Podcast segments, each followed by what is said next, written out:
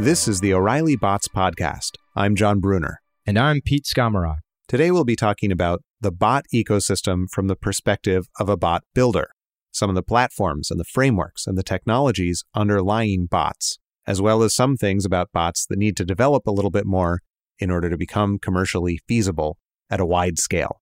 Today's guest is, not coincidentally, also a speaker at O'Reilly Bot Day. That's a program we're putting together on October 19th in San Francisco. If you're building bots or thinking about building bots or thinking about bot strategy, you ought to be there. It'll be a landmark event. For more information and to register, visit o'reilly.com slash bots.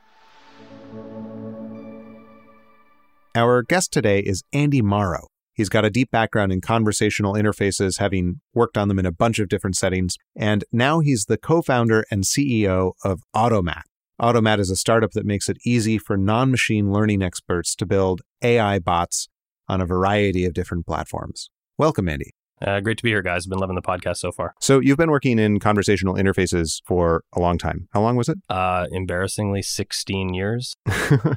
What's gone on in, in that 16 years? Is this does this moment in bots feel like it's the culmination of 16 years, or is it something completely new that's that's popping up? Um, very much so in terms of culmination. I mean, you know, I started a company because I believe this is the culmination of a lot of things. So if you look back, you know, when I started 15 years ago, 16 years ago, it was sort of the beginning of the commercialization of speech recognition and things that could understand uh, humans in the way that we spoke. Mm-hmm. Um, at that point, it was primarily audio, and the speech recognition had gotten just good enough maybe 80, 85% accurate, right? Where you're sort of like one in every five words is wrong, mm-hmm. um, just good enough to start commercializing applications. But there was only like a couple companies on the planet that could actually build that kind of technology. And it was so expensive back then that there was only a few companies on the planet that actually had business problems large enough that they were willing hmm. to take a risk on it. And so that was sort of the first phase. And it was really interesting because all of the companies that we think about now in the second and third phase, um, Google, Apple, mm-hmm. Amazon, etc., many many of them used that first stage technology to bootstrap their sort of second stage. So a really famous huh. example of that would be uh, Goog 411, right? If anyone remembers that. I mean, that was really the genesis of using some of the first generation phone speech recognition IVR stuff to bootstrap data collection and start building models for what has since gone on to become Google Assistant and Google Now. And the same is true across virtually every company you can think of. Microsoft acquired Tellme. Tell Me was very much a voice IVR company. And while there's there's been really big changes in the techniques, and I can't be sure that there's code living, you know, that was 15 years old in some of these systems. For sure, the DNA and the learnings is there. So that was really the first phase. And then the second phase was these kind of mobile voice assistants, which went from just creating the raw technology into mass popularization and awareness of conversational technology, primarily through Siri mm-hmm. um, and the assistants that followed Cortana, Google Now. Um, I had built the first with my team, um, enterprise mobile voice assistant that was deployed pretty broadly, mm-hmm. um, pretty successfully. And then in this, I think really messaging is and bots are the third phase um, of what we're seeing. And it, it, very much is a culmination. I think that culmination leads us from the raw technology being proven to consumer awareness to now we're making the technology available to companies of all types, large and small, um, in a way that is going to really drive mass uh, adoption, not just awareness. Because frankly, the voice assistants have not received uh, gotten to mass adoption. So I think this third third phase is where it comes together, where consumers are where bots are being built, which is primarily messaging platforms, not exclusively. If we look at things like Alexa, etc. You mentioned the term IVR a second ago, um, which is something that you hear a lot of voice user interface designers mention. What is IVR? IVR stands for interactive voice response. So that's the over the phone based stuff that you hear. For reservations, say reservations. Exactly. For a representative, say representative. Exactly. Very well done. Uh, you can get a voice talent job anytime, Jon, I'm sure. uh, um, O'Hare so, International Airport is a non-smoking environment. So, Andy, does this uh, thinking about the history? I, I, while you were walking us through that, I was reminded of uh, 25 years ago. There was this killer demo by Sculley from Apple mm-hmm. of uh, Knowledge Navigator. Mm-hmm. I don't know if you remember that. I do. Um, and and if anybody, we'll put a link to this in the the podcast notes. But it's worth a watch as kind of a, a check at how far I think we've come. And um, it was interesting. Like from what you remember, that how close do you think we are to the vision that they painted 25 years ago? Oh, that's a great question. Um, so interestingly, one of the guys that's on, not to brag, but one of the guys that's on my board, uh, Gary Clayton, actually worked on that demo. So he was the chief creative officer wow. at Tellme. And now we work together. So there's there's a lot of old blood that is still believing in getting computers that people can talk to that is still around. And so lots of new blood too. But um, so the DNA sort of runs deep with us. And um, that's a the question is really interesting. And and and there's a few things that strike me about that Knowledge Navigator demo. One of them is that it was inherently multimodal. Mm-hmm. So it was voice input, but a lot of structured data, visual output. Um, and everyone tried that with hmm. Siri and mobile voice assistants, but we learned something really fascinating that we didn't anticipate, you know, five or so years ago when we were building those those products, which was that on voice mobile assistants, the multimodality is more like a railroad track where you switch over, which is to say, hmm. if you're speaking, you're really kind of in speaking mode, which is why Siri will often pause and then start listening to you again, right? Without you having to press the button again. Right. And so you're kind of in the speech modality, even though there might be visuals on screen. And as soon as you provide some tappable visual input, the user just immediately switches over to tapping and forgets like a goldfish that they were ever talking. And right. so it wasn't truly multimodal in the way that Knowledge Navigator was. And I think that's why messaging is interesting, is people are generally not talking to messaging apps, they're typing and their fingers are on the screen. And the difference between tapping and typing, which is freeform natural language input, and tapping something or receiving visual output, an animated GIF, a video, whatever, mm-hmm. is much more natural. So, in a weird way, even though we think of voice and Knowledge Navigator, like I'm talking to it from across the room, as the future, mm-hmm. in a mm-hmm. weird way, right now, the future is messaging. And it's actually a little bit more retrograde, some might say, than, mm-hmm. than pure voice. And I want to be clear. I mean, Tim and I have talked about this at length, right? Which is, Alexa is a different experience. Yeah. I really mm-hmm. believe in voice in private environments, your car, mm-hmm. your home. And I do think that over time, the private environment will change and people will become more comfortable speaking to things. But right now, people really generally, consumers on mobile, are typing. And so I think the Knowledge Navigator idea of multimodality is actually coming to fruition in messaging more than it did in voice. Mm-hmm. Um, number one. And then in terms of the AI, Pete, I mean, you know this. Um, we're a far cry from any kind of open ended input with generative output where we can actually create the responses back. And so I think that's one of the key challenges right now is creating systems that are much more flexible than these sort of tree view kind of things that you see all over the place, but being realistic about the fact that any type of freeform input and then freeform output that's generated is is still generally speaking a little bit um, far outside the the range of what we can do today. There are a few startups that are trying to sort of jump the gun on that a little bit by putting a human in the loop, right, to create that um, kind of demonstration capability. Like in, in the video that you're talking about from um, from Apple in the 1980s, the um, the sort of main character says something like, Find me all the papers on Aboriginal traditions in the 18th century and identify the best ones. And then it comes back and it's like, you know, Bronson wrote one in 1983 that's well regarded.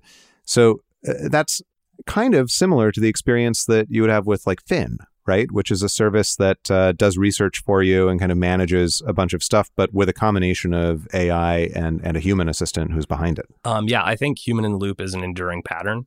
Um, even the company name Automat, if you go mm-hmm. search that up, very much, at least along one dimension, inspired by the idea of, you know, the old school automats with, you know, automated front ends and real humans providing, you know, great food behind the back end. Um, so we were that was not lost on us in terms of that name. Um, and so we believe in, in human in the loop, but I think it's it's emblematic of a larger pattern that's coming into play, which is related to automated learning. Mm-hmm. So a lot of people talk about machine learning today, and what they really mean when they say that is, I've got some open source framework, like you know, I've got a TensorFlow or something else, and I'm taking raw logs and I'm manually data science annotating my mm-hmm. way, and then training on that, and then I push something out live, and then I do it all over again to make it better and it's a super manual process that is generally only in the hands of sort of PhDs mm-hmm. um, and data scientists. And whereas automated learning, which is I think what a lot of customers, right? If you're talking about companies that are looking to get into this space, when they hear machine learning, they hear learning and they hear right. these things should be getting better over time. And so I think there's many techniques that go into automated learning, many of which that we're investigating and I think some of which we're pioneering. And I think human in the loop is one of those. So if you mm-hmm. can actually put a human in the loop. You can latency and you know uh, employee availability notwithstanding, cost notwithstanding, which mm-hmm. is not a minor point. You can improve the experience in real time, and then the question is, what do you do with that human output? And so um, that's a really important one. A lot of people talk about being able to learn from human yeah. in the loop. I think you need to ask the question, how do you do that? And get a pretty specific answer. That's something we've been um, looking into and done some pretty foundational research on at Automat.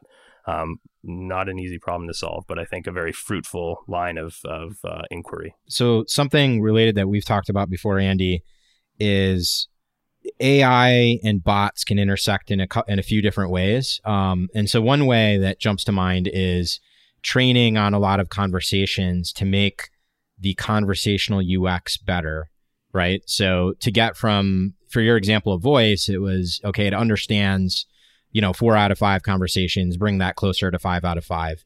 So there's some equivalent in the world of uh, now that we're typing with our thumbs instead of speaking to the to the to the app or to the bot. Uh, people type in different ways now. It's it's much more colloquial. There's emojis. It's it's it's a, a longer tail uh, natural language problem uh-huh. than uh, you know understanding New York Times articles, right?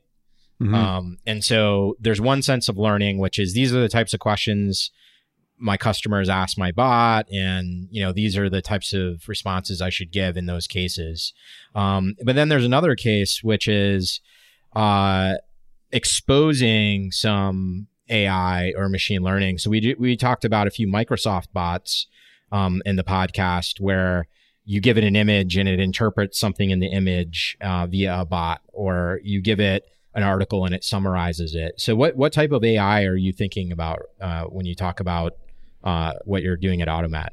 Uh, the, again, great question. I mean, we get asked that all the time, right? By customers saying, "What does AI mean to you?" Because it just mm-hmm. seems like it means everything to all people, and it's very ill defined. And I think that's very, very true. Did you did you guys argue about whether to use AI in association with Automat? Was there a question as to whether the AI word was was ready for it? Um, I mean, there's no .com domain, so I mean, at the bare minimum, you have to buy the Anguilla domain. I'm sure that's a win. Someone should uh-huh, do a podcast uh-huh. about the windfall to you know. Right, right, right. Um, uh, so the answer is no because it's clear that artificial intelligence is having a moment, and for good reason.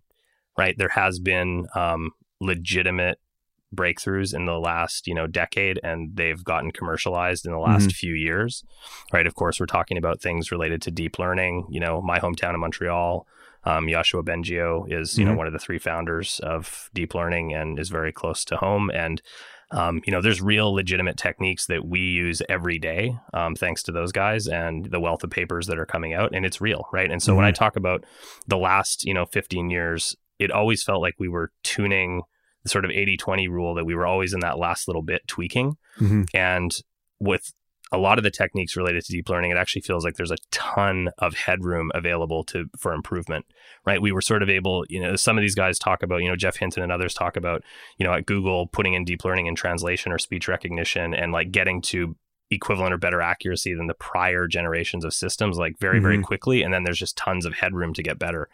So I still haven't answered Pete's question at all. But in terms of what we talk about, we very much think in terms of, um, I use this term. It's uh, not meant to be a marketing term. It probably is, which is conversational language understanding. And the reason I use that is because past generations of natural language understanding systems, for the most part, took the sentence input at that particular point and understood. People use these words intent and entities, mm-hmm. it's everywhere that to me is just a total failure uh, of an ability for an industry to get out of the machine learning rut. Like the way we popularize this, the way that it gains mass appeal and any company can deploy it is by holding ourselves to the same rigor that our products need to, which is to say, these should not be thin veneers of UI on I'm already a machine learning expert or a PhD. Yeah. They have to be completely rethought from the ground up, I think, in terms of saying, how does a normal person who maybe can build a website, right? My wife's an artist. She built a website for her portfolio and mm-hmm. didn't ask for any help, right? I shed a tear. She didn't need any technology help, but that's uh-huh. that's what bots need to be for the to fulfill this promise. And so when we talk about conversational language understanding, we talk about things like being able to take the context of the entire conversation into account and not have to pre-program every response not have to again these tree view builders right if you're a customer and you're thinking about this and someone's showing you a tree view that looks like a visio mm-hmm. like run away screaming because that means you have to think of every single path in the conversation yeah. and you are hard coding it it's hard coded and you can't do it and so you need systems that can be smart about understanding conversation paths that make sense, ones that don't make sense, ones that can get reinforced over time with different automated learning signals, be it hu- human in the loop or others, and um, and get smarter over time, so that these tools are sort of put in the hands of creators and you know business people and not strictly developers although i think you want these tools to appeal to developers as well. So a lot of the tools that are out there today fall in this gap where they're not powerful enough for developers mm-hmm. and they're way too overpowered and complicated for a business person or a marketer or a creative. And so they fall in this void. And so, you know, I'm kind of dodging your question a little bit, Pete, but that's where we spend a lot of time thinking about how do we solve for that how do we how do we get mm-hmm. that class of user that class of company able to build really powerful bots mm-hmm. that have real artificial intelligence that is you know papers that have been published less than a year ago implemented and figured out and put into the technology mm-hmm. and we can talk about that when we have a beer together but customers never need to know i mean Mm-hmm. AI should be invisible to the end user in order for it to be really useful. And most of the time, we put it front and center. And I think that's a big problem that, that's a great picture that you're painting because I've seen a bunch of these tree view things that you talk about, and the first thing that jumped to mind when I when I hear the, when I saw those was uh, for software engineers. You know, there there's people always selling the promise that you won't have to write any code anymore, and you'll and then what they're what they the person is usually building who's saying that it, it looks just like what you described. It's some point and click thing that's going to write some massive replace some massive program that you would have written. Um, and i think it often ends up being a lot more work than actually just writing the code. Yeah. um, and it's very hard to visualize and keep track of what's going on with something as complex as a conversation. Um, so like the, the other thing that comes to mind when you said that is memory. Uh, if i think about most of the examples you gave of old school voice recognition it was very much word at a time um, doing the best it can, maybe looking back a couple of words. It sounds like you're talking about connecting like deeper, uh, deeper into the conversation. Um, that's a super important part of it. I mean, a lot of people talk about context, and what they really mean is that they have some code in the back end that says if the person said this or typed mm-hmm. this earlier on, then do that, and they call that context, right? Um, we were doing that demo many, many years ago, um, and you know, frankly, it's really impressive and then you look under the covers and you go oh that was an if then else statement that right. kind of sucks right yeah um, people talk about the the massive switch statement that's inside of siri right. for instance right yeah. exactly and i mean listen i'm all for one thing that that people talk about is like you have to use all these new school techniques and everything like uh, pete things related to like long short term memory networks lstms and deep learning like it's legit as it relates to being able to non programmatically, non if then else statements be able to retain context of a conversation in a way that is, you know, somewhat defies intuition and is happening at the neural net level, mm-hmm. but it really works, right? Which is is kind of the cool part about it and the thing everyone likes. But it's okay too to mix and match some of that with you know when you talk about memory there's there's memory of a dialogue that stuff's really computationally intensive right now mm-hmm. it might be okay also to remember where someone lives as an address and not try and like learn that in a neural net. That would be like right, a really right. stupid way to do that. So I think mixing, you know, what people would call the sort of symbolic techniques along with you know neural net type techniques is is actually a pretty reasonable plo- approach you want to be pragmatic at the end of the day mm-hmm. you know the other thing that happens with deep learning is most of these algorithms are really data hungry and so people will come along with platforms and they work if you have a billion utterances and a bunch of them have to be labeled and you go well i don't have that and so that's another area sort of we've focused on which is thinking through the pragmatic reality of most companies which is they might have lots of data mm-hmm. but they don't have much labeled data if any and really thinking about how you start small and sort of you know go yeah. bigger over time and so um, it strikes me that a lot of these early bots that big companies are putting in um, like one that, that I just came across that uh, KLM, the Dutch airline, has. They're, they're kind of structured to start labeling their human data, right? So they're in, in the case of this KLM bot, um, it has some automated features. It'll send you your boarding pass inside Facebook Messenger and so on. but then for any kind of request that's more sophisticated than a, than a super basic request, it bounces you to a human who will type out the answer to it. And so they've installed this system that uh, you know is superficially a bot, but really it's like a semi bot that captures a lot of their human you know customer service data, and that they can start to structure much more effectively than probably it's like recorded, you know, recorded for quality assurance or whatever. So they have like tons and tons of of logs, uh, you know, of that type. But those aren't as useful as what they're getting now through this Facebook bot. Well, I mean that's super key, right? Which is, you know, um, Slack is one of our partners too, and and we think about this in terms of like the the, the some large companies out there that you know will remain unnamed have really claimed that they can take gobs of unstructured data and turn it into magic, right? Mm-hmm. And for the most part, the magic is a bunch of PhD labor thrown at it, right? and that's that I think has I think it's the right goal and I think it's the right vision. And I think, you know, those companies um, are, are trying to do the right things. But I think that there's this raw demand with companies where they're like, we've thrown off more data in the last year than we ever have in our entire history. Mm-hmm. We should be able to do something with that, right? And and there's this this meme that I may have even heard it on your podcast actually, that, you know, algorithms are sort of not where the battleground is. It's all about data. And while that's Mhm. partly true, it's not entirely true, right? And so um, being able to write the right research, like code the right research paper and combine it with the other right research paper and actually have, you know, math PhDs on staff who can go in and gain some intuition about where to tweak parameters to actually make things work is actually algorithmic work and it's Mhm. it's real to make this stuff um, actually sing. And so data is not enough either. And um, the key is what you're hinting at, Jon, which is I actually think sort of day one for companies in terms of data and machine learning is yet to come. It's not Hmm. the data they've thrown off.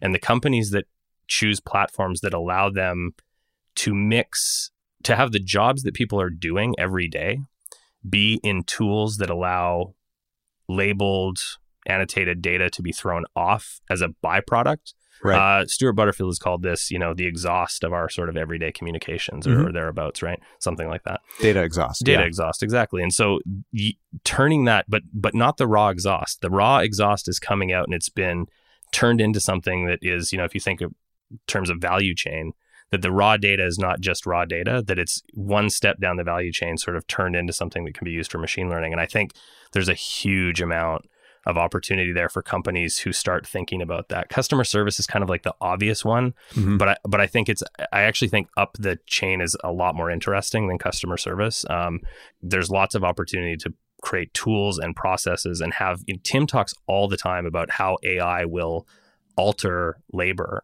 Mhm. and I think that's the right way to think about it. There's people whose jobs are is going to be working with the machine to throw off data that makes the machine smarter, helps them do their job better, and isn't strictly about you know putting people out of work. So I think that's that's definitely the way to think about it. This reminds me a lot of the last four to five years. There was the rise of data science, right? And you, I could have taken what you just said and uh, said it to a company that was asking about, well, what's the value of data science? And forget bots, right? So Mhm. just the idea that we can log and we can capture all this data in general um, is something that I think it it sounds promising and it sounds good to a lot of companies. But then when it comes down to what is the specific application for your company, um, it I think it becomes a little bit more difficult. Uh, so I guess my question would be, what challenges do you see? So for the big companies, they're already recording a bunch of data. They have been doing that for a while. Where does the AI meet bot meet data application come in?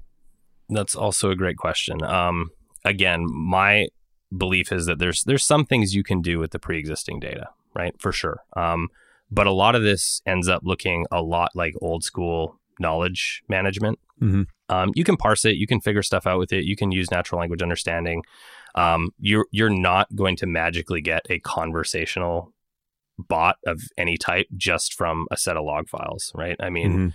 that's I do think there's way too many claims of we solved NLU.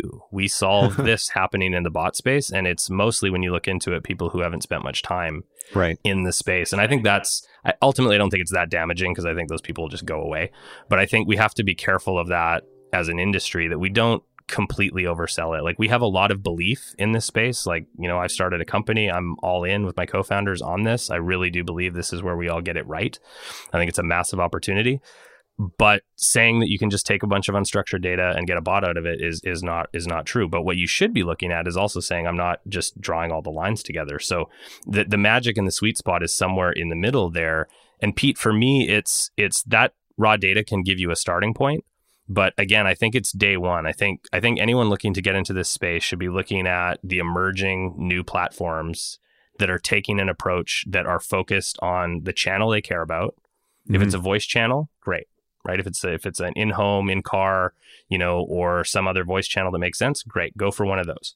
Um, if it's messaging and to me, messaging is not SMS as much as it really is new modern mobile messaging. Mm-hmm. Billion users on Facebook, three you know million daily actives on Slack, et cetera, et cetera. And it's the type of messaging that has UI widgets, it mm-hmm. has buttons, it has graphics, it has stickers, it has emoji, it has the modern language of mobile messaging. If that's what you care about, then you should find a platform that optimizes for that um, and that the data that starts getting thrown off, Pete, is the day you put that platform in place. And so the way I like to think about it is every single bot creator, be it a services company, a platform company, a product company, will tell you they can build a bot in 10 minutes, mm-hmm. right? We can do that too. Anybody can do that. That's not the impressive part. The question you should be asking is what happens after 10 minutes? Like, how does it get better from there? Mm-hmm. And if mm-hmm. the answer is, well, you work harder, like effort in, intelligence out is not a right. great answer. And so there should be some set of, well, we do this, and that's how we guide you into designing the next best thing. This is where the system learns automatically and gets smarter, and coverage is better, and accuracy is higher. And here's how we use humans in the loop and get smarter. All of these things, like really practical, easy, simple answers. I know I'm not giving them to you, but that's because that's a private conversation between mm-hmm. Mm-hmm. customers right. and I. But, you know, I think having those techniques, I think, and really just being super practical and going, here's how we do it, and then being able to show that is is how you get to to that point, uh, Pete. So it's pick the right channel, pick the vertical problem and pick a platform that gives you more than effort in and uh, quality out is is the right approach for now. Pete, I really like your analogy to data science and the rise of that idea back around maybe five years ago. Um, and in fact, I think Pete and I met originally at the first Strata conference in 2011, which was the you know the first edition of of O'Reilly's big sort of data science and big data conference. And the feeling there was a lot of people walking around trying to figure out what this really meant and how it could be applied. And and like there was just this kind of phrase echoing through the escalators in the lunchroom and everywhere like what is your big data strategy? And it was a lot of people there who were from big companies that were well managed and generally strategic in how they approached things and they had been given a budget of like 4 million dollars to hire some people and have a big data strategy and they had all basically arrived at this conference going like, uh, I have $4 million and I don't even know what a big data strategy is. And I'm not sure what to get out of it. And there, you know, you have vendors there who are like, oh, you just plug in our software and we make sense of your data. And then you have, um, you know, data science right in this box that, that we sell you. And a certain number of companies bought that kind of thing. And, and over the last five years, there's been this big, you know, coming to an understanding across the industry of how important the initial strategy is. You can't just kind of buy a box and, and plug it into your thing and, and get value out of it. You have to think carefully about how it relates to the way that you measure things and, and manage your company. I think that's a much more articulate way of saying what I was trying to say, which is which is yeah, like be intentional about going into this, right? So we had a very large customer today tell us, you know, that while they haven't figured it all out yet, they believe that this is a really going to be a really enduring trend and that they want to get ahead of it. And what they're mm-hmm. trying to do now is very much figure out what that strategy is. And, you know, these ideas around messaging is I really like, you know, Benedict Evans talking about a third runtime. I mean, mm-hmm. obviously as a guy who has a company in the space, I like the idea of that, but I but I'm seeing some really interesting signal from the market that even 3 months ago, 4 months ago for me where large companies are hitting us up and wanting to talk about their bot or messaging strategy, mm-hmm. their their words, right? And so and and while yes, there are some who are sort of following the zeitgeist and don't have a particular point of view, it's actually been really encouraging to hear some of the really smart opinions coming out of you know thought leaders inside of really big organizations about Mhm. why this is meaningful and so i'm really bullish on there being something here and i'm really also um, optimistic about how big companies are not just ready to throw money at it and then have it fall off the table um, in a few years, like we've largely seen with mobile voice assistants, right? That was, eh, you know, they, they sort of exist on the major mobile compute platforms, but they've Mhm. all but eh, vanished everywhere else, right? And I think we're seeing companies really take a measured approach to it because it's not brand new. When Mhm. mobile voice assistants came out, that was like brand new. It was like, oh my god, I'm talking to some AI thing on a on a on a phone or a tablet. Yeah, I'm going to make Siri say something funny. Exactly. And now I think there's a mental mo- I mean, this really this is like how human progress happens, right? You see folks gain a mental model for something that when they see the next version of it that actually makes more sense and Mhm. actually now we can see that many many consumers are in the right place. Mobile after 9 years has really kind of we've all kind of decided the primary use case is messaging hmm and we're having legitimate breakthroughs in AI, like that's really truly fertile ground for saying what's our strategy and why is it important to our business. And so the conversations have been really meaningful as opposed to wow we I'm talking to my phone, right? Which I think right. is, is really great. So it's there's something new happening here, which is which is awesome. You're listening to the O'Reilly Bots Podcast. While we take a very quick break in the discussion, I want to remind you about O'Reilly Bot Day on October 19th. We've got a phenomenal program lined up, including not only Andy Mauro and Pete Skomoroch, but also Benedict Evans from Andreessen Horowitz, Lili Cheng from Microsoft, Cathy Pearl, the voice user interface designer you heard a couple of episodes ago, Amir Shevat from Slack, and Joshua Browder from Do Not Pay, whom you've also heard on this program. It'll be a great lineup, and you ought to come if you're building bots, thinking about building bots, or thinking about bot strategy. For more information on O'Reilly Bot Day or to register, visit o'reilly.com slash bots. Now, back to the O'Reilly Bots podcast, interviewing Andy Mauro. So you, mentioned uh, customer use cases, um, and the thing that jumps to mind, you mentioned Slack earlier, and when I think of big companies uh, thinking about bots, one version of that is maybe more B two C, where you know there's many many customers online they're on messaging platforms i need to communicate with them in some way or have some workflow or interaction um, all the way from trivial like ordering a pizza to more complicated uh, uh, things uh, where you're having a deep dialogue um, or completing some workflow. Um, and then when you mention Slack, I mean that feels more t- like a B2B application. Does that does that kind of divide the landscape as you see it right now be, between B2B and B2C bots? Um, super interesting um, question because um, we support both.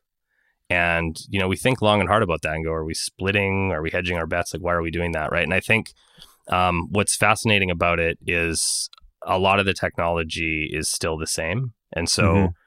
we've sort of looked at it and said, well, conventional wisdom would be like really pick, you know, you're either consumer or you're enterprise and you can't be both.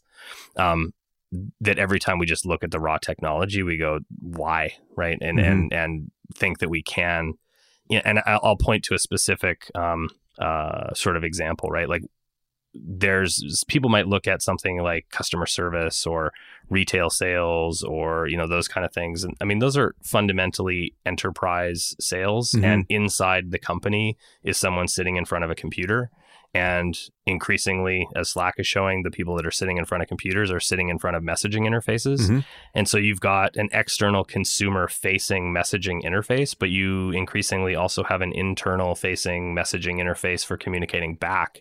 And so taking sort of a business school approach of saying, well, I'm only going to go into one, I think uh, is missing the fact that the change is happening. And this is really interesting simultaneously, both in the consumer and in the enterprise space and one is feeding the other right Mhm, like you go mhm. into office i mean our office is weird man you walk in and nobody's talking to each other sometimes and they're communicating frantically over slack and it's Yeah. quiet and the same thing is happening on the subway because everyone's messaging each other right so our consumer behavior is impacting our at work behavior and vice versa and it's Yeah. all happening on messaging and and i think to to say that the technology can only apply in one field i think is just just incorrect That's a really interesting counterexample to the kind of BYO idea that's been around for the last um, 10 years. Well, almost 10 years because the iPhone came out in 2007. So nine years ago, Apple created this thing that every business person wanted to have. And they bought it themselves and they brought it to the office and then they bludgeoned their IT department into letting them use it on their, you know, corporate network to check their email and so on. And uh, that transformed the way that we think about how you market technology to enterprises and so on. I hadn't thought of the fact that Slack is changing the way we work and then going back and changing the way that we expect to get in touch with our friends.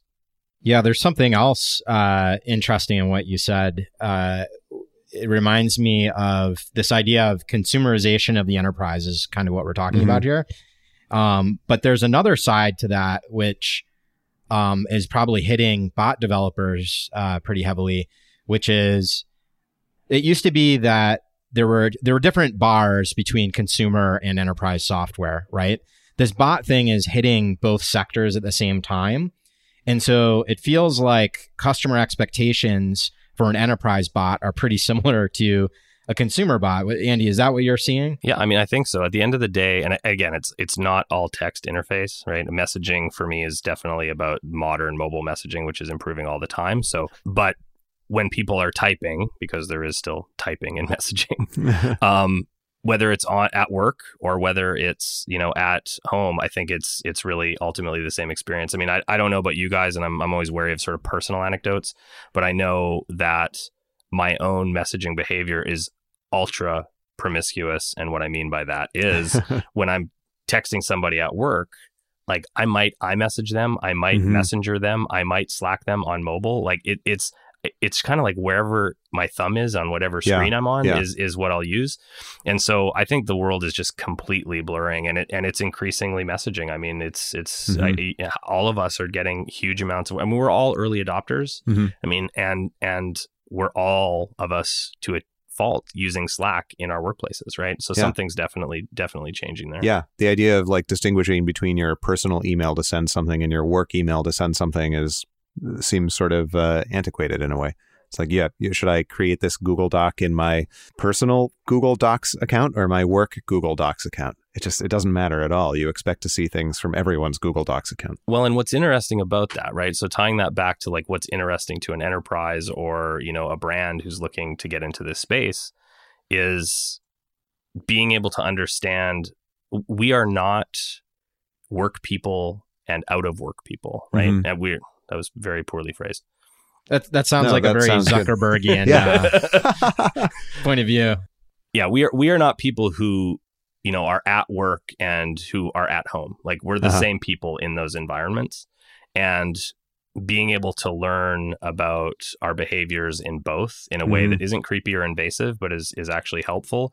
Uh, People have been saying that for years, related to advertising, etc. I do think messaging is an interesting area to allow a certain amount of that personalization to come through Yeah. as long as it really does pay off in terms of the quality of the conversation that comes back to me. And I think that's emblematic of a much bigger thing, Mhm. which is the web and mobile for all their grandeur and how much they've, you know, changed the world have been basically catalogs, like static Mhm. interfaces for everybody. I mean, normally we'd call that lowest common denominator. I don't think that's quite right in the context of the way they've altered the world. But I think another thing that people are really excited about with messaging is the ability to have some kind of adaptive user interface that might be the words that come back to me, but it might also be the Mhm. pictures, right? Like if I'm in a banking application and you can anticipate why I'm coming in there, if it's to check my balance or it's to pay a bill, Mhm. I don't show me all the complexity. I mean, a huge part of, you know, going into UX and stuff like that is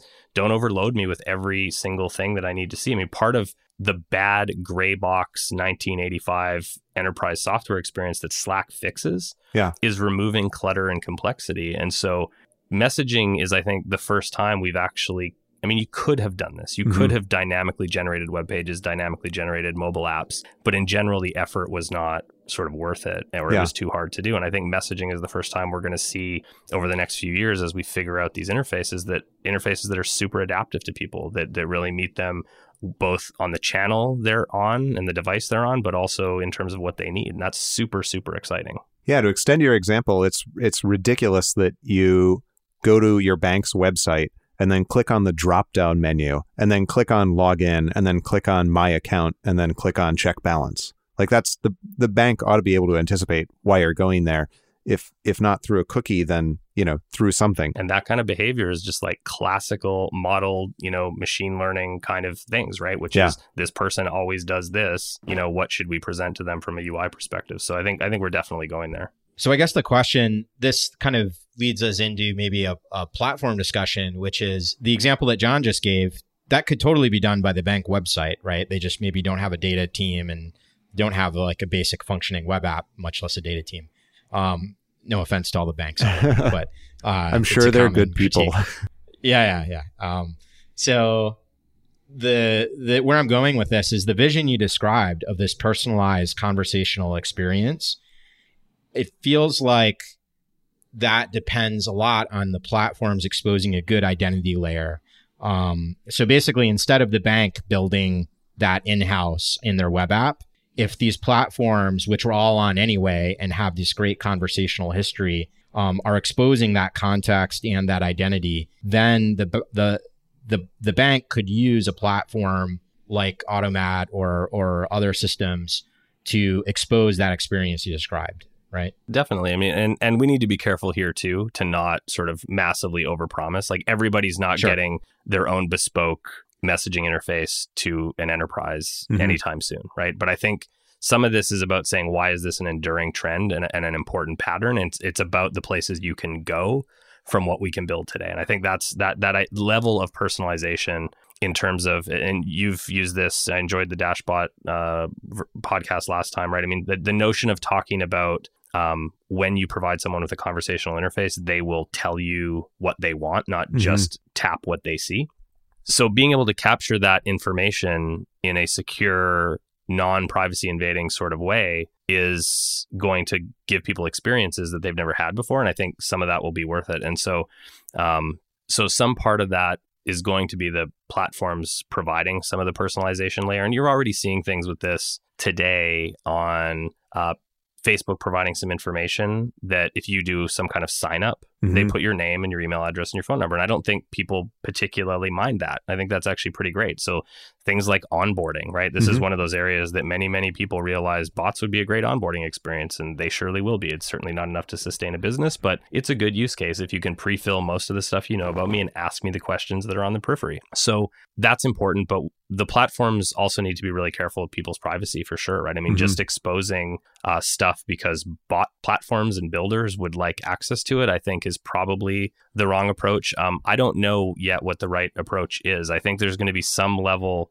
of letting people provide it and furnish it. I think there's going to be some level of, you know, if you're telling me about a movie preference, that's maybe okay to remember and store Mhm. uh, definitely don't store my credit card, right? That kind of stuff. So I think the rules of engagement on that one are still somewhat to be written. I think it's really important to note that while the messaging platforms have opened up, that while many of us think this is a third runtime, that while many large companies are investigating their bot strategy, that still, for the most part, this is not a paradigm consumers understand Mhm. um, they're starting to open up, but discovery is a real problem. Most people have not yet used a bot um, or even aware that you can have brand experiences over Messenger. And so we have a long way to go. And I think jumping right into like, let me ask you all this personally identifying information so I can offer you a better experience is maybe we should just focus on solving a few problems and offering a great experience out of the gate. And then, and then we start figuring out, I think, some of those longer term patterns, Pete.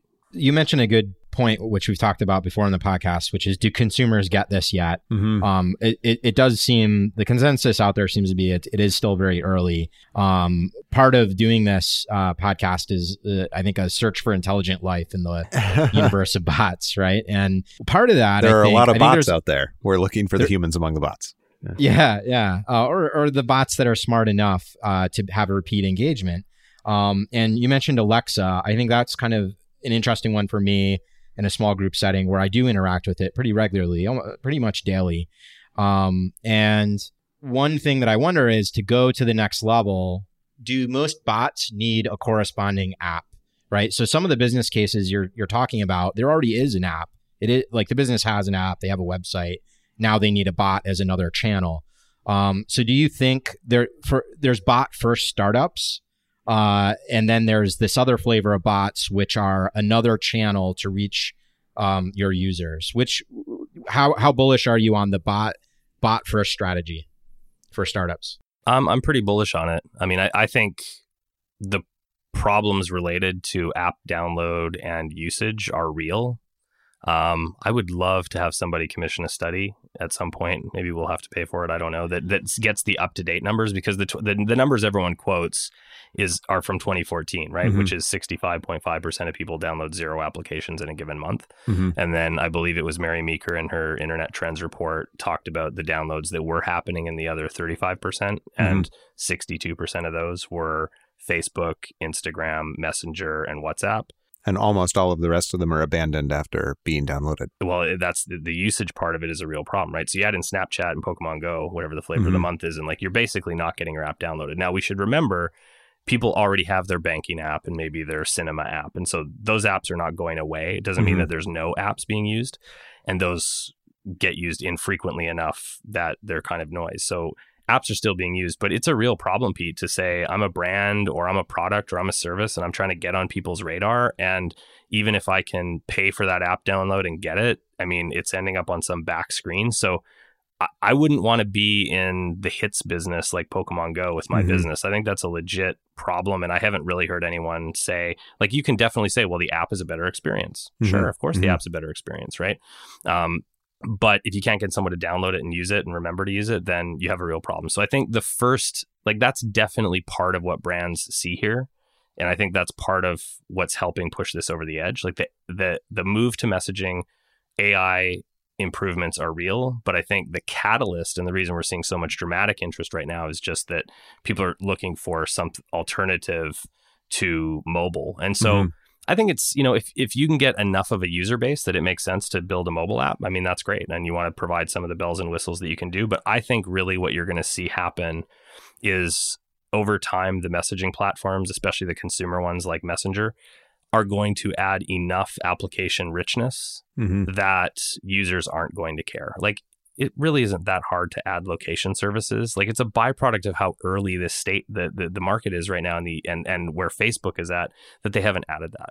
Right. I mean, yes, there's cards with buttons and you can only have three buttons and that's a major limitation. Like all of that stuff right. is going to get fixed most likely. Yeah, it's a list of like 30 API calls that they just haven't written yet. Exactly, exactly. And I think the trick is it can't ever become iOS rich because mm-hmm. then you've just moved mobile somewhere else. Right. And you'll right. end up with the same problem. And contrary to what some others believe, I mean, this sort of WeChat idea of full screen web views, mm-hmm. I think at least North America has voted and said we don't like web views inside of our native apps, right? That happened years ago. And I think there will most likely be some emergence of what I think will be sort of rich UI elements inside of these bubbles, just enough UI for us to not miss our UI with just enough ability to pop into a text box to type when we mm-hmm. don't see what we want. And that becomes the emergent paradigm. And really, that shouldn't surprise us because that's browse and search. And that's kind mm-hmm. of the dominant paradigm. I can click where I want to click and I can type where I want to type. And I don't want one or the other of those worlds. I want both. Right. There's a whole genre of mobile app that has always been transparently overkill as mobile app. But a mobile app is kind of a way to, you know, create a bookmark on your user's computing, you know, device. And so something like, you know, an app that looks up movie showtimes or something like that really is like way better if it's just a Google search that you do for, you know, Star Wars San Francisco showtimes. That's way faster than opening up the movie time lookup app on your phone. There are a variety of other apps like this, especially in the beginning. A lot of um, apps that enterprises put out uh, were basically just you know wrappers for their mobile web page, which is just the worst thing to put your you know customers through. So I think that that whole chunk of mobile apps now has an alternative that's that's way more compelling. For sure. And I mean, one area that's really super exciting that we haven't talked about, like everyone's talking about big brands mm-hmm. and sort of Slack as the, the two markets, but there's a huge undercurrent. We see it all the time of uh, the segment of the market that I just like to call underserved by mobile. So we're hmm. sort of nine years into the modern mobile era, and a lot of, and I, it's not just companies. People are going to say, oh, he's talking about SMBs. It's not just SMBs. There's all kinds of interesting niche areas that are unexplored Mhm. that really didn't participate in mobile because mobile required a high degree of design sense that even large companies took years to get good at and build DNA in house. Hmm. And a small company couldn't do it. And even years ago, it was hard to get somebody to download your app if you were, you know, outside of the mainstream.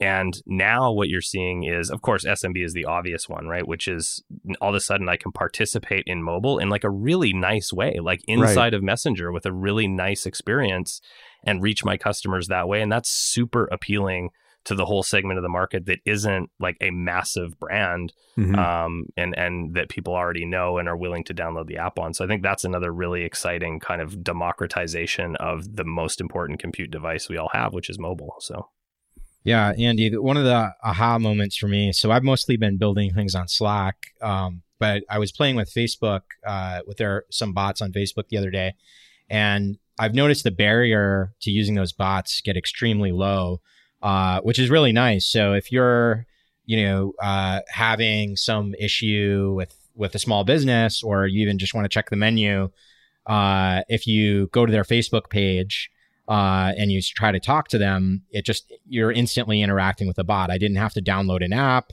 I didn't have to install it. I didn't have to go open it.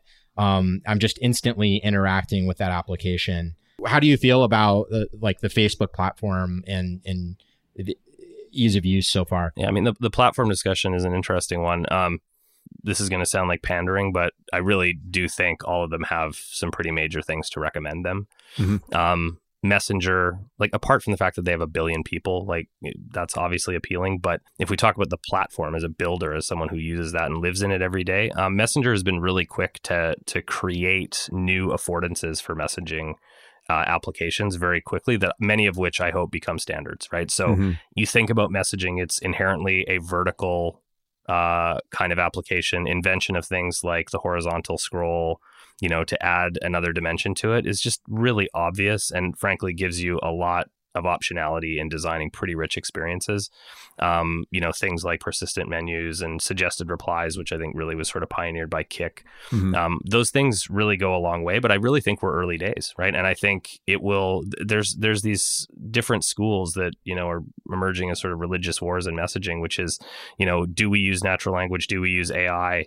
Or is everything just a GUI and it's really Mhm. just about being in the messaging app? And like, of course, it's both, right? I mean, back to the browse and search sort of idea again, that you really want both. You're never getting rid of that text bar. And the only reason people are not going to type there right now is because the bots are not good enough and they don't understand and they're not getting better fast enough, right? Part of the reason Alexa is so great, like Alexa did not emerge, you know, Zeus's eyebrow style, fully formed. like it, those those questions that you could ask, like what song is playing, Mhm. or you know, those kinds of things that are surprising. They got there by the Alexa team looking into it and understanding it and adding that capability. And so the trick is the Alexa team is not you know, an SMB or even a brand that wants to play around in this space. Everyone can't afford to put in the amount of money that it took Alexa to to build out and understand that. So again, back to the sort of what do we what do we need from a technology perspective? We need anybody to be able to discover what needs to be in their platform and guide them Mhm. towards adding it in. So, but I think Messenger has just been awesome at pioneering the the UI. Like there's conversational user interface, right? I, I, I'm not sure I feel about the CUI, is that how we say it? Quay? Quay, yeah, exactly. but I think it's real, and it's like, is it conversation or is it UI? And I think they've been really great at pioneering the UI part of it. So, um, Yeah, it feels like uh, on Slack the browse is quite a bit harder. Um, so there's no such like horizontal scroll, things like that. Um, so if you are in that religious camp of everything should be done via text, um, and Slack, I feel like comes a little bit more, or at least originally was more in that direction with slash commands, and mhm. it felt very much like a sysadmin Mhm. would view a bot platform, right?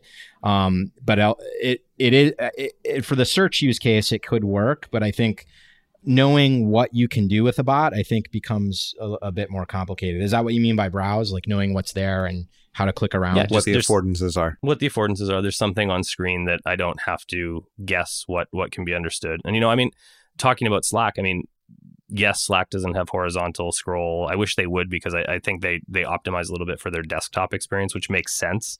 But I use the mobile Slack client a ton, and their horizontal scroll would make a ton of sense. But you know, Slack actually does have you know if you're if you're in the world of like you eat, breathe, and sleep these different messaging formats and APIs. Mm-hmm um, Slack actually has a really, really rich messaging format, you know, where you can attach all kinds of stuff and you can write, actually almost create UIs using the different uh, techniques they have around creating messages with attachments, uh, you mm-hmm. know, that mm-hmm. are images and they've added buttons and you can, you can get a surprising amount done.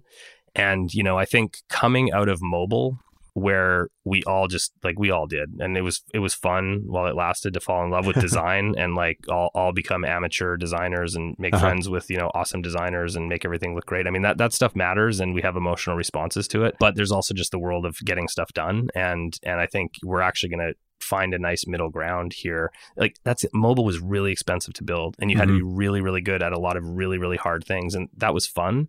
But I think messaging is is gonna get us to a spot that isn't a dumbed down version of mobile. It's but it's going to be a lot cheaper to build and mm-hmm. deliver experiences and update them frequently. But because we're going to get this personalized UI out the far end of it, people are not going to end up missing, you know, gradients and flat design and whatever we're arguing right, about skeuomorphism right. versus flat. Like that was fun, but it was a little academic, I think. So, yeah, yeah, yeah. Design became this kind of universal preoccupation to the degree that I think um, a lot of other things are overlooked in the pursuit of of beautiful design. Well, and artificial intelligence is going to take that over, right? And yeah. that's where you start to see these monumental shifts, um, the sort of titans of industry of where they've been spending their time. And it's not that design is not important; it clearly is, but so is artificial intelligence, and so is what you can get from a user experience out of that. So, speaking of AI, um, you know, I think Microsoft has a, a kind of a bot approach that integrates both the platform. You know, they have uh, Skype, which is becoming an important messaging platform has been an important messaging platform for a long time. And they have the Microsoft bot framework and they have a lot of AI tools as well, kind of in the larger, you know, Microsoft ecosystem. Yes, I think Microsoft's done a really great job of playing to their strengths. Um, they've been very articulate very early on about how they view artificial intelligence and uh, the various ecosystems of uh, and bots and all this kind of stuff. And I think they they get it. So for them, Cortana is not a bot. Mm-hmm. Cortana is, I'm not sure what word they use, but an intelligent assistant or a virtual assistant. I think that makes lots of sense. You know, Pete and I have used the term God bot in the past mm-hmm. for that, right? Sort of the top level bot. And I think it was the previous generation. And bots, like when we coin new phrases for things, like as human beings, I think it kind of anticipates the fact that something new is happening and we're not yet sure how to articulate it, but we've picked a word. Mm-hmm. And we used to use virtual assistant or personal assistant or digital assistant for the Cortanas, you know, Siris, Google Nows, et cetera, of the world. And and now we're using bots. And so I think Microsoft's been really articulate about saying we have this strategy where Cortana is in one place at the top level. Mm-hmm. And now we're creating an ecosystem of bots that are more uh, sort of purpose driven. Mm-hmm. And on top of that, they're playing to, you know, a strength they've always been well known for, which is sort of developer ecosystem and tools.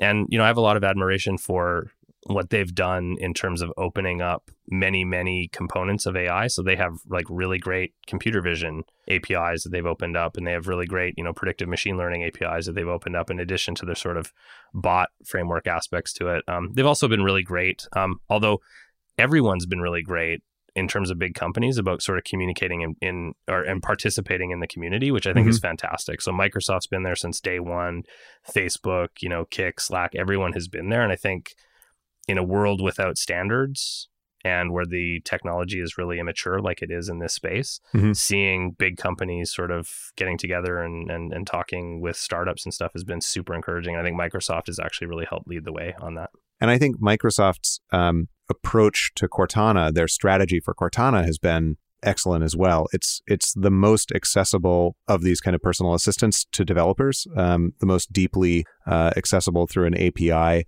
Uh, we we've heard, of course, you know, Siri is going to have a few capabilities open up to developers. Uh, Google is talking about something similar. Earlier this summer at Google I/O, they they were talking about Google Assistant. At this point, it's more of a concept than anything else, but it's the idea that it's this kind of ambient intelligence layer that's over Google Now, over your messaging apps and it's kind of gathering stuff and, and supplying data to a handful of different services. But that's more or less uh, Microsoft's approach with Cortana so far. Yeah, I mean, I think this is far from a new idea, but I, I think the play long term, like discovery is this huge problem for everyone in the bot space right now. Mm-hmm. And it's not like the platform companies don't understand it. So the obvious question is, well, like, why are they not solving it? And I think at least part of this, if you take bot shops out of the equation anyway, um, is that those top level intelligent assistants mm-hmm. become the discovery and surfacing vehicle it's pretty obvious, but it's a hard problem, right? Mm-hmm. So if I say I need to pay my Visa bill and I've got bots for, and this is why I think frankly Siri has not opened up earlier, and and I want to pay a bill, um, or I want to buy a plane ticket, mm-hmm. whose bot do I call? Right? This mm-hmm. this disambiguation or triage or routing question is is actually non-trivial without introducing just like a horrible layer of manual disambiguation right, right. to the user. So um, that said, I fundamentally think it's a solvable problem, right? Um, in terms of who am I most likely to use. I think that gets very interesting as you relate it back to things like search, mm-hmm. who mm-hmm. gets surfaced first. Um, and if that's a byproduct of an actual real attempt on the half of the platform companies to really try and help me and surface what is I'm most likely to use, that becomes a very valuable place for them to be. And I'm bullish as, you know, a bot builder and a bot platform provider that because it's such a strategic place for them to be mm-hmm. that they're going to make it work and they're going to rely on us to provide that underlying value which is if they can route to us what they route to has to be be really good and i think it's actually just a really elegant architecture that makes tons of sense but i think we're early and we're trying to figure it out like in many things the hype is predating the reality and i think we're we're going to emerge out the far side stronger and with real use cases i think you're already starting to see it happen like the yeah. hype cycle is eroding and and people are starting to very early stages figure out the use cases, patterns, design, customers, business mm-hmm. models, and we've barely talked about business models. I mean, that make sense in this space and, and will be lasting. Do you, do you think Andy, there's anybody working on a bot rank within Google or Microsoft? Um, see, it's the equivalent of for sure, I would bet. Um, the question is, how literal is it, right? Like, I think people keep saying, oh, Facebook needs to have a bot shop. And I'm like, no, they don't. That just gets us back to the same problem we've always mm-hmm. had. And maybe mm-hmm. as an intermediate step, because the App Store was great when there was only a few thousand things in it. And so a bot shop could be great if there's only a few thousand things in it too. Mm-hmm. But there certainly needs to be a long term plan. Otherwise, we just end up back where we started. To your point a minute ago, Andy, I, I, I think um, what we've seen so far is that the bot community is more aware of itself and more aware of the hype cycle than a lot of communities with new technological trends uh, tend to be. And so there's a lot of effort to identify best practices, figure out what really resonates with people, what some good design patterns are, and to, and to follow them. And you you also kind of see the community in in some cases turning down the volume a little bit on some bots and some technologies that are you know overly hypey or or not really worthwhile um, yeah, I think it's a really healthy thing for for the industry to not be overly hyperbolic. I mean, I think definitely classically this is going to be overestimated in the short term and underestimated in the long term. Um, AI is a real trend. It's it's going to change the shape of everything and the, around us in the same way that we never used to see people holding phones. We're going to see mm-hmm. self driving cars. That's going to be the most obvious visual uh, way that this happens. But I also think that this whole trend represents uh, a going back to sort of what's a little bit more natural about technology, right? So my favorite hobby is to sort of grab 20 year olds phones and look at them and I'm I'm both encouraged as a guy who has a business to find that there's mostly messaging applications uh-huh. and also just kind of encouraged as a human being, right? Which is we've gone back to where this is just about communication. And so for me because these 20 year olds don't have anything except messaging apps on their phones. For uh, so so wait a minute. You're you mean people are using their phones to communicate with each I other? i know. Shocking.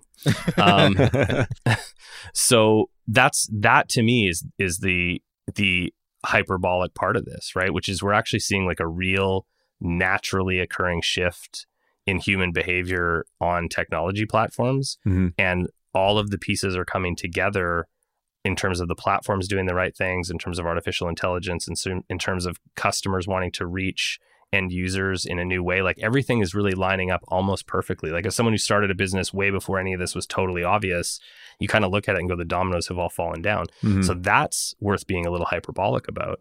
But where I think we, the community's been really awesome is is not being hyperbolic about where we're at today, right? right, right. So and not, you're you're not going to have human level conversations over messaging with a bot today. And and the community's been good, I think, about about being realistic about that. Right. So you ran through a second ago um, a, a few of the big platforms Facebook Messenger, Slack, and uh, Microsoft. Do you have like a sleeper platform that you're really interested in right now? Yeah, I mean, it doesn't feel like a sleeper for me because I'm in it every day, but I, I'm actually really bullish on Kik. Hmm. So um, maybe it's just because I'm Canadian and they're Canadian, but um, but they're, they're really interesting uh, uh, along a few dimensions. So first of all, their primary demographic is 13 to 19, right? Okay. So it's kind of a prize demographic um, depending on sort of what company you are in terms of reaching them. They have super, super high engagement, like just ludicrously long Hmm. times chatting both with each other and with bots.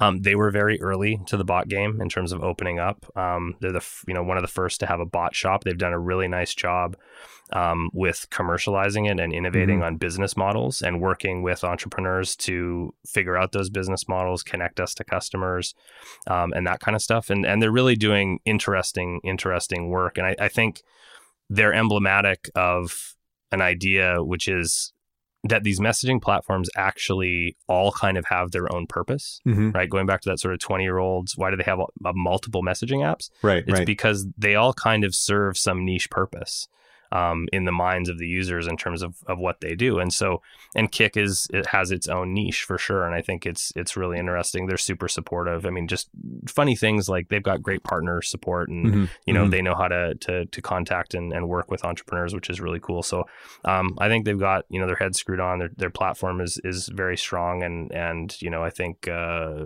not as many people are paying attention to them as maybe should be. And they've been big innovators and supporters. I mean ted their ceo has been talking about bots and messaging and why this is important way before many other people have been so and has also been one of the voices tamping down the hype on occasion. Definitely, definitely. I mean, I, I in terms of he's he's also one of the guys that's sort of been saying we don't need artificial intelligence. I don't totally agree with that, but I think you know he, I think that is about tamping down hype in the short term and saying, Mhm. listen, we don't need to jump to artificial intelligence in order for these platforms to have value, which I completely agree with. Mhm, mhm. Um, I just think you know when you understand the tech and you see what's what's available and possible, that you would say, of course, if I if I had that ability to also have some level of conversational technology and have you know conversations that are are meaningful and, and experiences where my customer is not stuck if they don't see the button Uh-huh. that they were looking for or they don't walk away going well that was kind of shallow you know i think all things being equal having having great ui affordances in conversation is sort of the way to go. So but but i think i think Kik will, will get there and you know i mean we're working with them so i think they see the value in that. And um, they're definitely definitely a sleeper. If you're trying to reach a 15 year old that's the, that's the place the place to be. And i mean they're the, and i think more importantly if you're looking to understand the behaviors that are going to drive the future interactions right. when you look there and you see really long conversations with bots that are not particularly smart or engaging and you go wow people are really kind of starved for this level of interaction.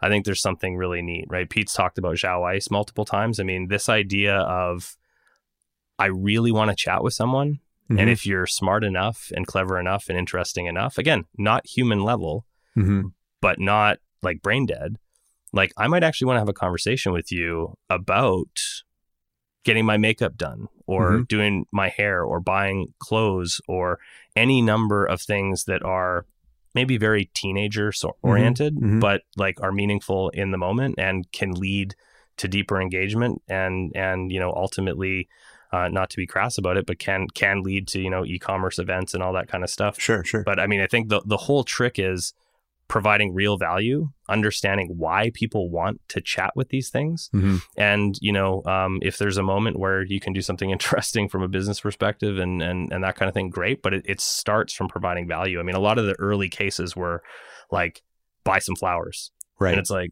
dude, like buy me a drink first. You know what I mean? Like right, um, right, right. And so I think we're starting to see that now, which is that the pattern is like you've got to be pretty smart and you've got to provide some value and entertain me and, and engage me in some way and and then maybe we'll we'll you know actually go ahead and buy something at some point. Right.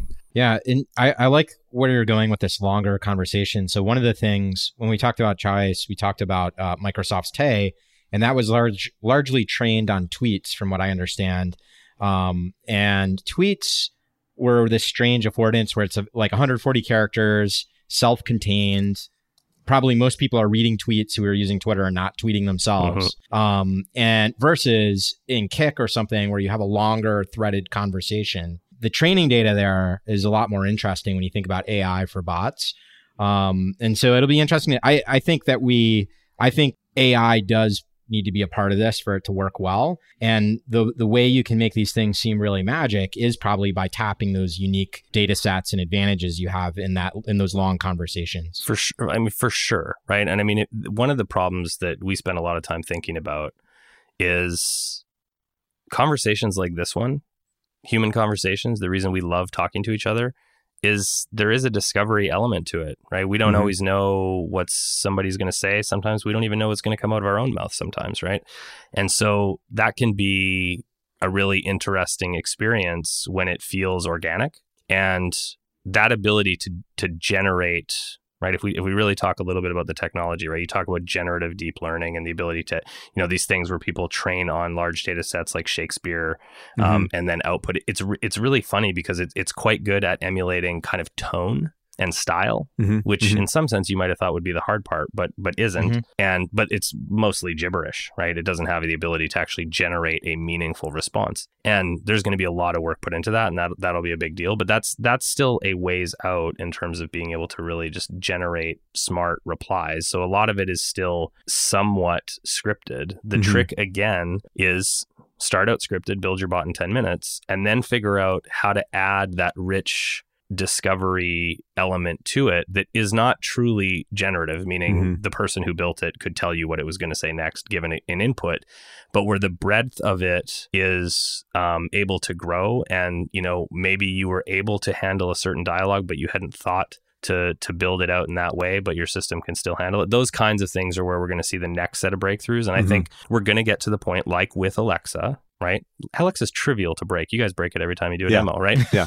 but people still love it because they've and I think when you think about it in the context of bots, not not a Siri, not one of these things that kind of promises top level like ask me anything, but mm-hmm. a bot is by definition a scoped, purposeful kind of entity that it's more of an Alexa, which means people I think are going to scope themselves, generally speaking, to what it is about. They're still mm-hmm. going to try and ask a joke, and they're all still going to try and have sex with your bot. I don't, you know, so that's a whole other anthropological study. But outside of the things where they try and mess with it a little bit, I think they'll they'll largely um, it, it, it's more naturally scoped, and I think that's a really great opportunity to to drive some some really good experiences for end consumers. And I think that's where people will start to go, oh, like this stuff works like they do with Alexa and they'll get their favorite bots and they won't use everything. Yeah. But then it'll be up to brands and companies again to, you know, do their regular marketing and media pushes to to be able to get people to use them. But the but the technology will be there and the fact that there's no download and it's all there and you can do a scan code. I mean the scan code stuff hasn't even really gotten mm-hmm. started. I mean, we're working with customers right now that are talking about and are going to do marketing pushes. I mean, we're talking like paper media mm-hmm. with scan codes on it. We haven't seen very much of that, if any of that, in North America yet, and that that's coming. And I think that's going to be, you know, it's really going to change things. So, Andy, it's been terrific to have you on. If listeners want to find you, where do they look? Uh, sure. This has been awesome. Thanks, guys. I really appreciate uh, you having me on. Um, if you want to look for us, you can find us at automat.ai you know, if you're a brand, a company, a developer who's looking to build a better bot and has been disappointed with the sort of state of the art so far, uh, look us up. We'd love to just even have a conversation with you, you know, talk about this stuff, figure out where things are going, and, you know, help plot a strategy. Terrific. Thanks so much, Andy. Thanks, guys. If you're interested in learning more about bots, if you're thinking about building bots, if you're building bots, you definitely want to come to O'Reilly Bot Day on October 19th in San Francisco. Pete and I have put together a program that I think is going to be really fantastic. And for more information on that, visit o'reilly.com slash bots. Thanks for joining us on O'Reilly Bots. We'll see you next week. I'm Jon Bruner. And I'm Pete Skomoroch.